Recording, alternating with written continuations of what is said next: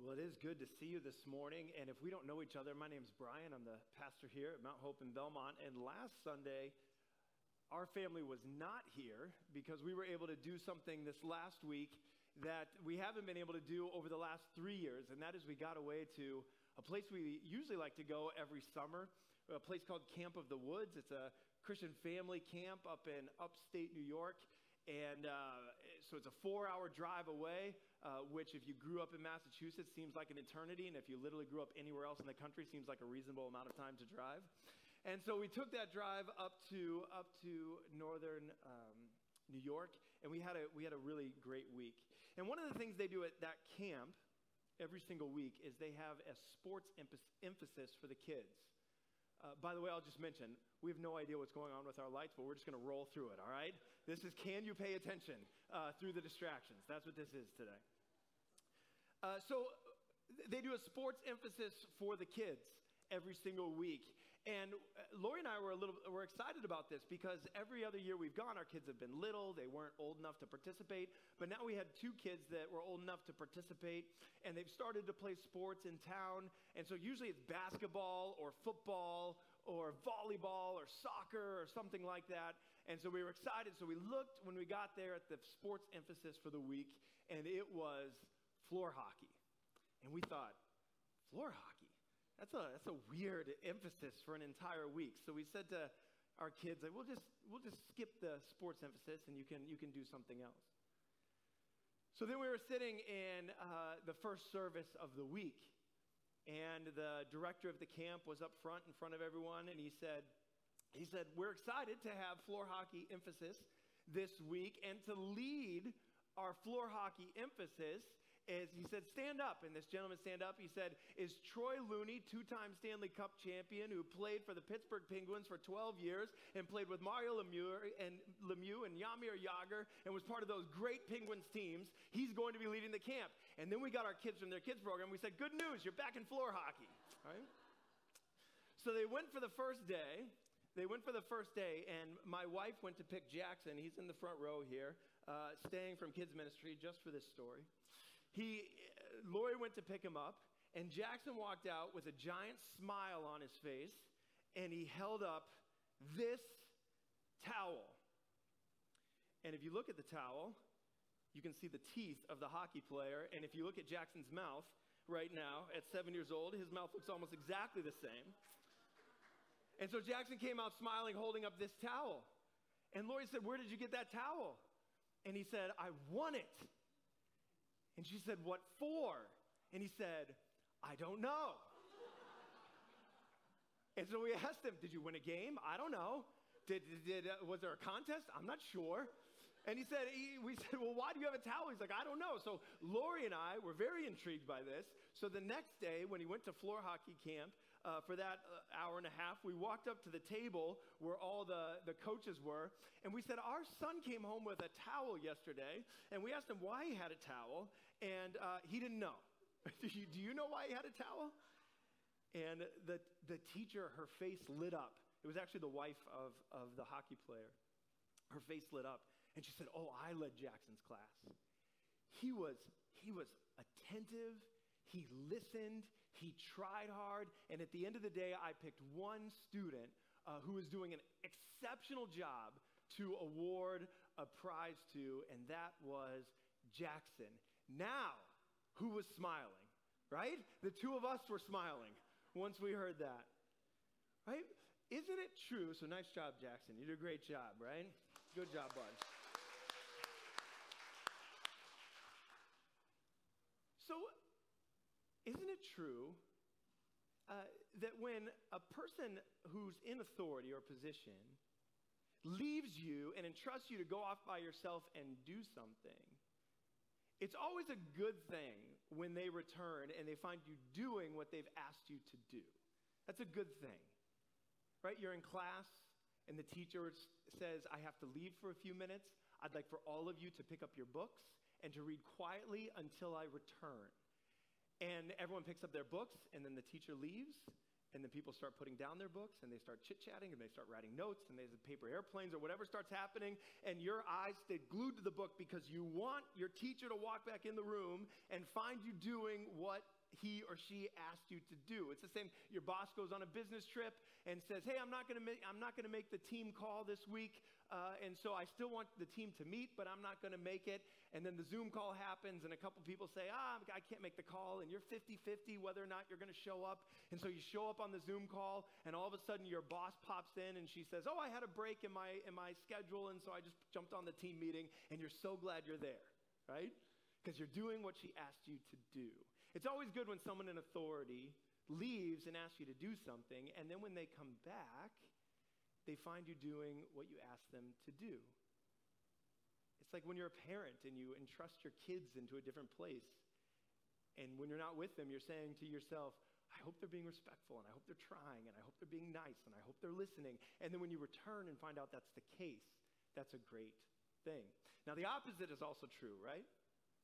that when you, someone in authority gives you something to do and they return and they find you not doing that thing, well, that's a totally different situation, isn't it?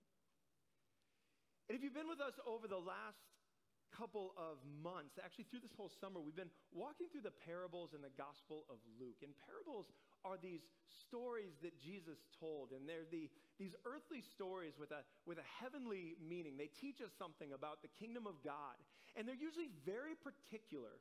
The parables are, are often not something that can be applied in any and all situations. They're usually told with one specific idea in mind, one specific teaching that Jesus has for his disciples and the crowds, and for you and for me about what it looks like to follow him. And this one no, is no different. And I want to suggest to you that, that many times the best way for you to figure that out, what is it that Jesus means in his parable? It's, it's not that you necessarily have to have a lot of Bible training in many of these cases or, or know a lot about what, about what the scripture says. Many times there is a verse that Luke will put in place that will tell you exactly why Jesus is saying what he's saying. And then you can kind of look around and get the context of the story because the context is so, so important. So in verse 11 of this passage that Justin just read for us, we get the context. As they heard these things, well, what are these things? We'll get back to that in just a moment. As they heard these things, Jesus proceeded to tell them a parable. Why? Because he was near to the city of Jerusalem a very important city. And because they, his followers, supposed that the kingdom of God was to appear immediately. Let's take 30 seconds and put ourselves in the context. The Jewish people have been awaiting a Messiah for centuries, for generations. The followers of Jesus believe he's the Messiah that the prophets have been telling them about.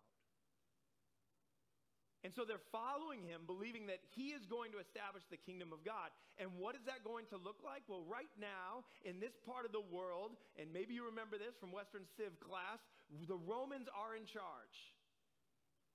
And the Jews are underneath the Roman Empire. And in the minds of a Jewish person at the time, many believed that when the Messiah came, he was going to overthrow the Roman Empire, or overthrow whoever was in charge in that moment, that it would be a militaristic thing, and then the kingdom would be established. But Jesus has a much longer view in mind. And Jesus knows his followers, and he knows you, and he knows me. Because the truth is, many of us do great in a moment, but the journey can be tough. And Jesus knows his followers are doing great in this moment while he's with them, but there's going to be a longer journey. And he's traveling toward Jerusalem for a Passover celebration. In fact, this is the travel that's going to end up with him dead on the cross here in a little over a week.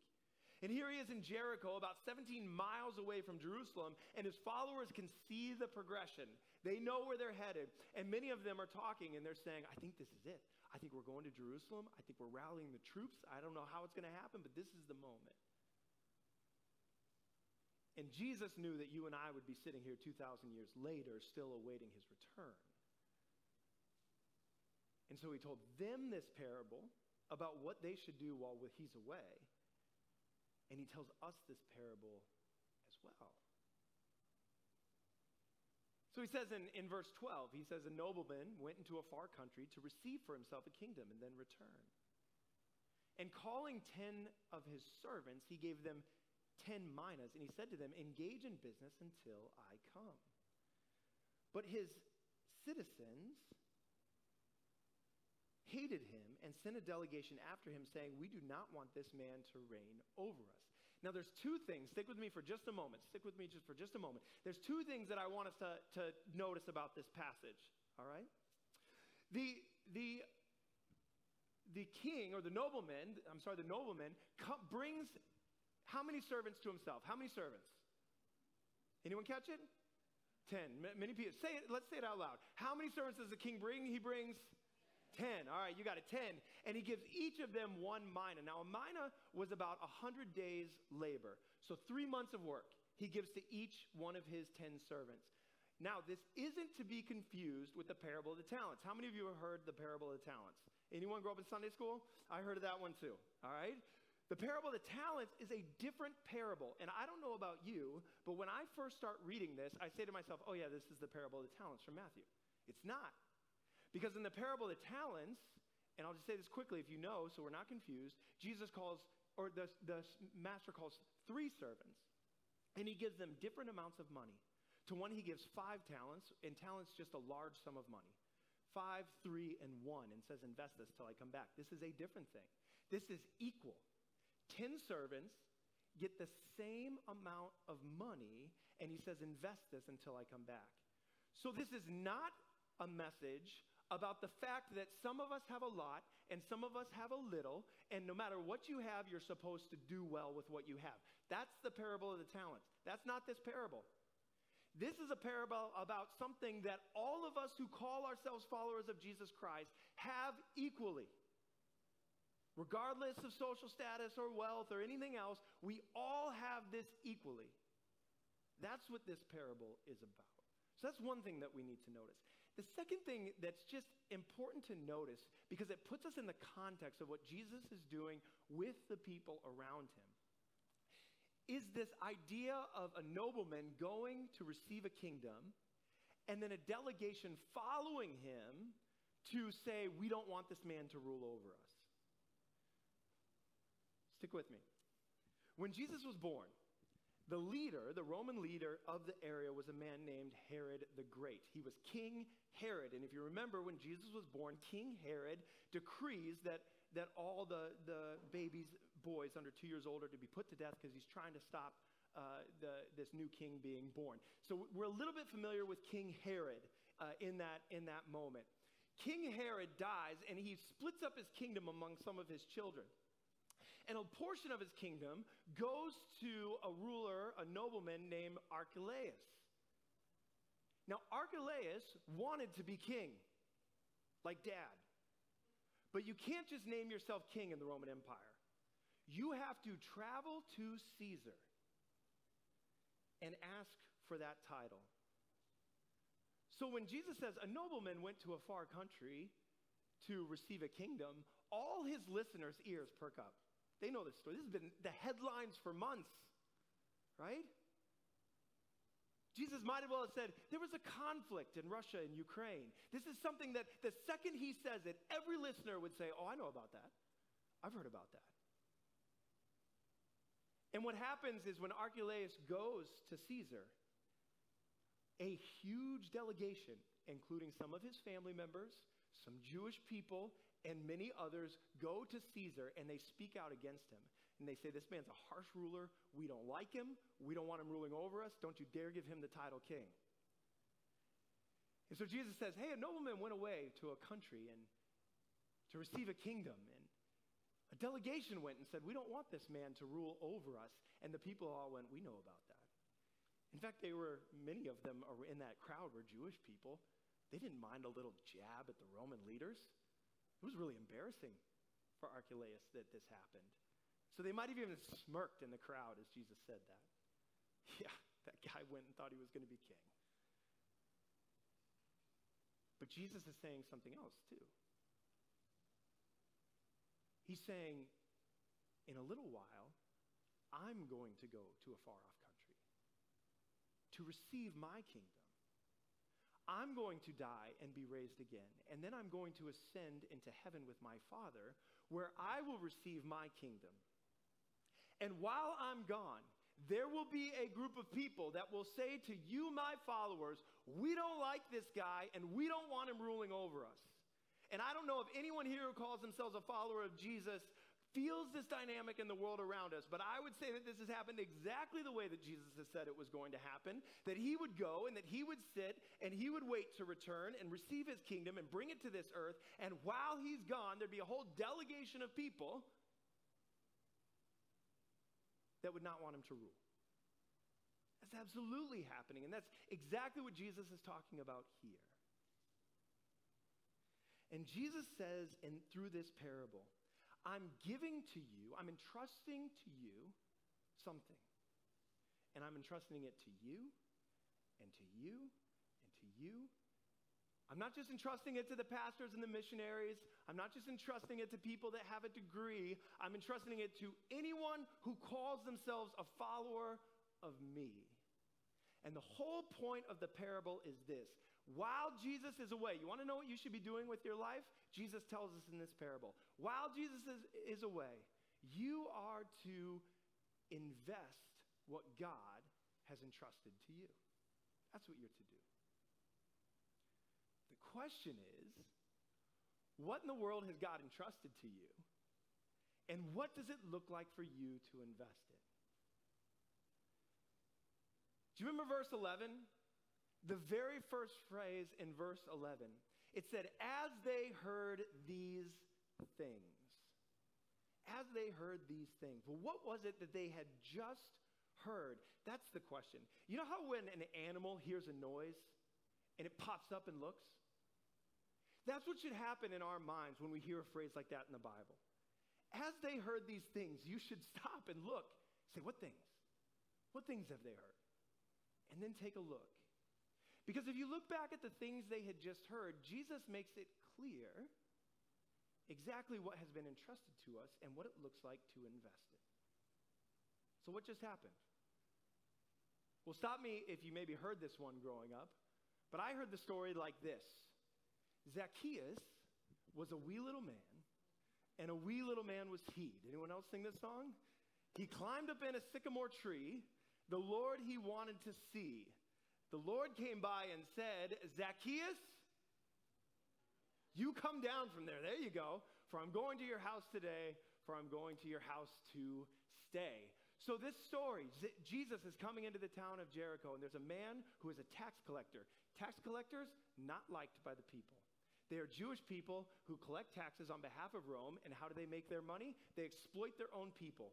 They collect the taxes for Rome, and then whatever they can convince their people to give them on top of that, they keep it for themselves. They are not liked, not like tax people today that we love. And so Zacchaeus, who is not liked by the people, who's considered a traitor and a sinner, he's short and he can't see Jesus above the crowd. So he climbs up in the tree. And as Jesus is walking down the road, Jesus sees all of his adoring followers he sees the religious leaders who are watching him, and then there's this sinner up in the tree. And he looks at all these people and he says, You. I want to go to your house. I'm here for you. And then he goes to Zacchaeus' house and he eats with him, and the people are grumbling that Jesus is eating with such a sinner and a traitor, and they don't like it at all. And Zacchaeus stands up and he has a complete change of heart. And he basically says, Jesus, I have been living for myself, but now that I've met you and that I know you, I'm living for you and for your kingdom. And all this money that I have, I'm going to pay back the people that I've wronged, and I'm going to do it even more times than what I took from them. I'm going to be generous and I'm going to build your kingdom instead of my own. And Jesus says these words He says, Today, salvation has come to this house. And then he says why he's on this earth. For the Son of Man, he says in verse 10, came to seek and save the lost. And Jesus is looking at his disciples and his followers, and he's saying, Do you see what just happened with Zacchaeus? Where I went to someone who was far from God, And I said, There's a God who loves you and who desires relationship with you. And guess what? You're more sinful than you ever thought possible, but there is a God who loves you more than you ever. And even though there's, there's evil in this world and sin has broken it all, and not just the bad things that you do, but this power of sin has negatively affected everything, there is a God that loves you enough that he sent his son down to this earth to die on the cross and be raised again. And he's in this process of redeeming and restoring all things unto himself. And he invites you into relationship so that you can be a part of that process. And, and we're not here just to huddle in our little, our little communities with only us Christians. We are here to tell you too about this God who loves you. Jesus says, You see what's just happened between me and Zacchaeus? I'm entrusting you with that. There's your mina, the gospel. That's yours. And he gives it to anyone who is a follower of Jesus Christ. It's your responsibility take this gospel that you have received and to go and do what Jesus did with it to seek and to save. Because Jesus says something else in this parable that I think is, is a little bit sobering. Quite frankly, it's, it's not necessarily something that on Sunday to Sunday we spend, we spend a lot of time thinking about. But Jesus brings it up here. And so we ought to think about it together. See, the reality is, there will be an accounting of how you invest the gospel that's been entrusted to you. There will be a moment when Jesus returns and he's left and he's entrusted to you and to me the gospel and this mission of going to seek and save those who are lost to make disciples, he says at the end of Matthew. And there will be a moment when he returns, like the boss popping into the Zoom meeting to see who's around, or the teacher coming back into the classroom to see who's reading. And the question will be Will he find us? Will he find you? Will he find me investing our lives the way he's called us to? Into the thing that matters most. In this parable, the nobleman returns. And the first servant he goes to says, Hey, uh, I, I took your mina and I turned it into 10 minas. And he says, That's wonderful. Be in charge of 10 cities. And the second nobleman, com- or the second servant comes and says, I turned your one mina into five minas. And he says, Wonderful. Be in charge of five cities. And I think one of the things that I hope we don't gloss over too quickly is that is that we can look at the return of the nobleman and say, why is this so harsh and so cruel in his return? But we ought not to skip over the first two. Because for the first two servants, the return of the nobleman is a beautiful, joyous thing. Because they were doing exactly what the nobleman asked him to do. And so it's a good thing that he's returned.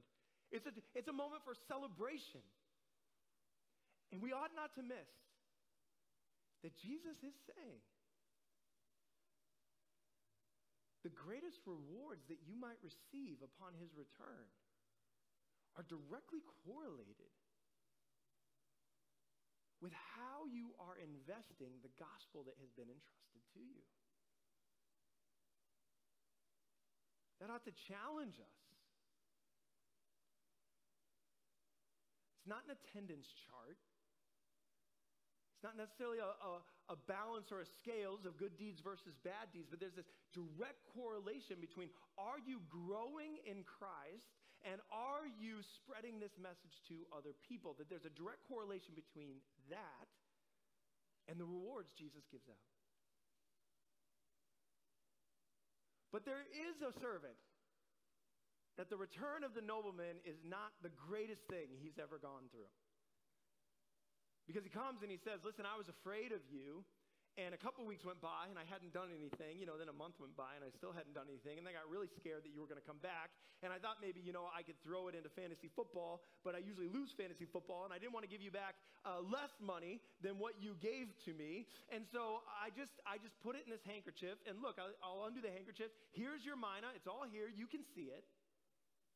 And Jesus is angry, or the, the nobleman's angry. Why didn't you do what I asked you to do? I mean, I just asked you to go and invest it. And it didn't matter if it was 10 or 5 or just a tiny bit of interest. If you had shown me some sort of effort, some sort of labor, I would have been pleased, the nobleman says. And it's the same. I think sometimes we write ourselves off and we say, well, I can't go invest this gospel because I don't have all the answers to all the questions and I don't know exactly what to say and I'm not sure exactly. Jesus just went to Zacchaeus' house.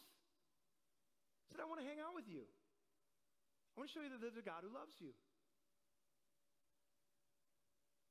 And there's this thing where we where we become so afraid, and I don't know if it's if this if this servant was just afraid of the enemies of this nobleman, maybe. Was he afraid because he knows the nobleman is a judge who, who might get upset with him if he did the wrong thing with the money? Maybe. Was he just lazy and got out, caught up in other priorities? Maybe that too. But for some reason, he didn't invest.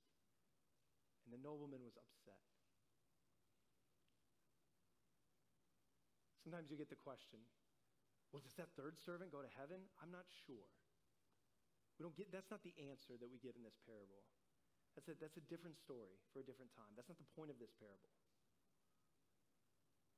The point is, is to ask ourselves when Jesus returns, will he find you investing your life the way he's asked you to invest it?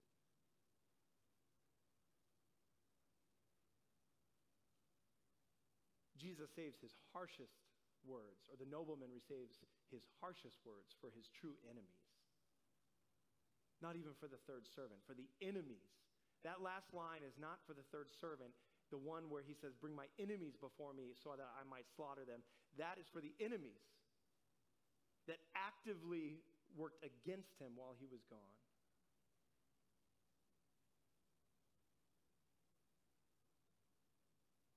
What does it look like to invest the gospel? What does that look like? It doesn't necessarily mean that you have to go and put a milk crate on the street corner and shout at people, although God might call you to preach the gospel. But it means getting to know your neighbor who doesn't know Jesus. It means inviting people into your home, building friendships, caring for people, finding the couple that's struggling in their marriage in church and offering to babysit their kids for free so that they can spend some time together. It's like a, a inviting a, a refugee family in our neighborhood to come and share their, their, what they make for a business, for their candy with us after church on a Sunday, like we did a couple weeks ago. It involves supporting uh, the missionaries and, and ministries of, of people that are going out and spreading the good news of Jesus Christ. There's so many different ways that we can be involved in, investing our lives into this gospel that Jesus has given us. But the worst thing that we could do is just sit on it. And sitting on it could just look like never mentioning it to anyone, but it could also look like insulating ourselves so much that we have no contact with the outside world. That we keep our inner circle so tight that all we talk to are the church people that we never have the contact that God calls us to have, to show the love that God calls us to show. I'm going to invite the worship team to come forward as we as we close this morning. And as I thought about this sermon, I got thinking about something that I used to do quite often as a as a kid. There was a, a period of a few years growing up where my dad uh, would have to fly to San Francisco every single week for business.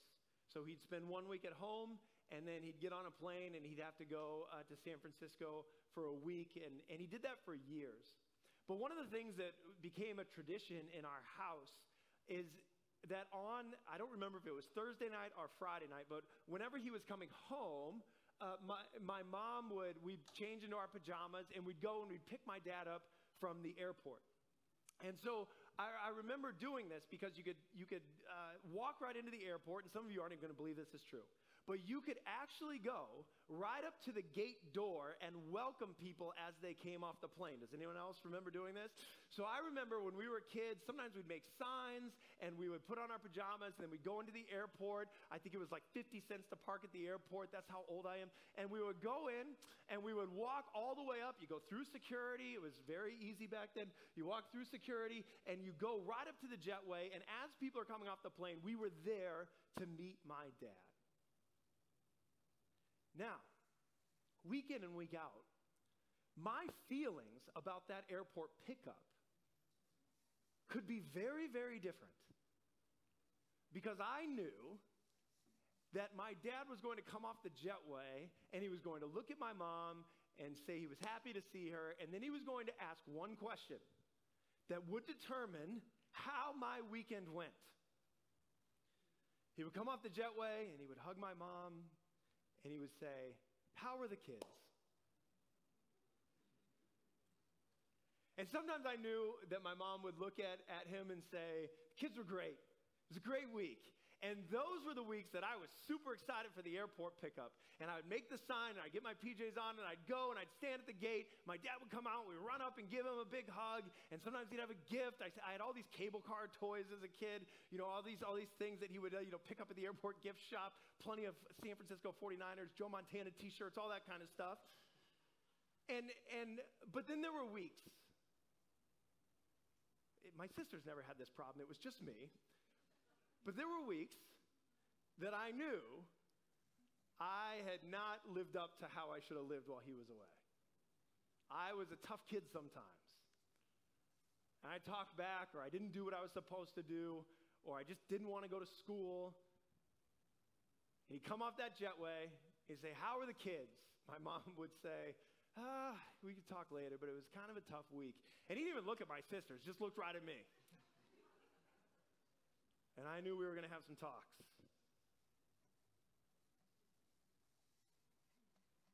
You know, there's going to be a day that Jesus returns.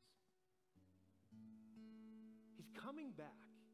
And if he doesn't come back while you and I are alive, we will see him face to face, and he's going to ask, How are the kids doing? How are the kids doing with everything I've entrusted them with? And whether or not we are excited to meet him face to face and be embraced by him, or we need to be fearful of that moment, has everything to do with whether or not we've received this gospel and whether or not we are investing it the way he has called us to. So I want to encourage you today, Christian, follower of Jesus. How are you doing? Invest what God has entrusted to you. Would you pray with me? God, we thank you for your goodness this morning.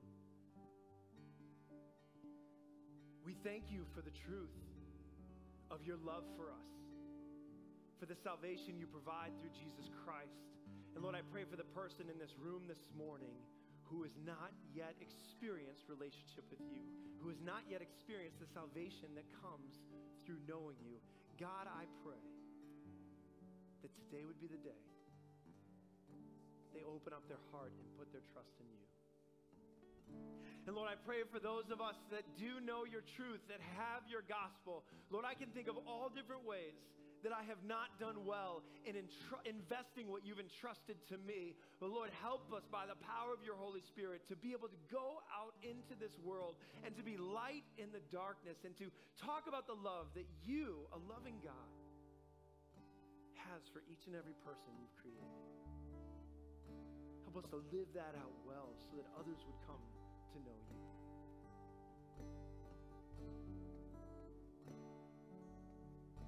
Fact, I'd encourage you right now to think of one person, just one. Who's the classmate or the coworker or the family member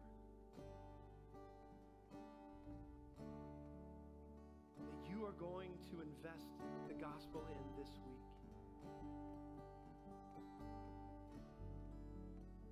By name right now.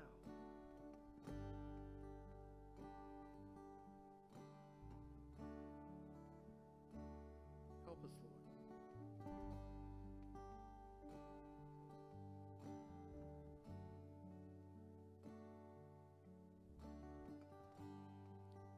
Lord, thank you that we can trust that when we invest what you have given to us, it will not come back empty. So we trust you today in Jesus'. Would you stand with us and let's close our time together with this song?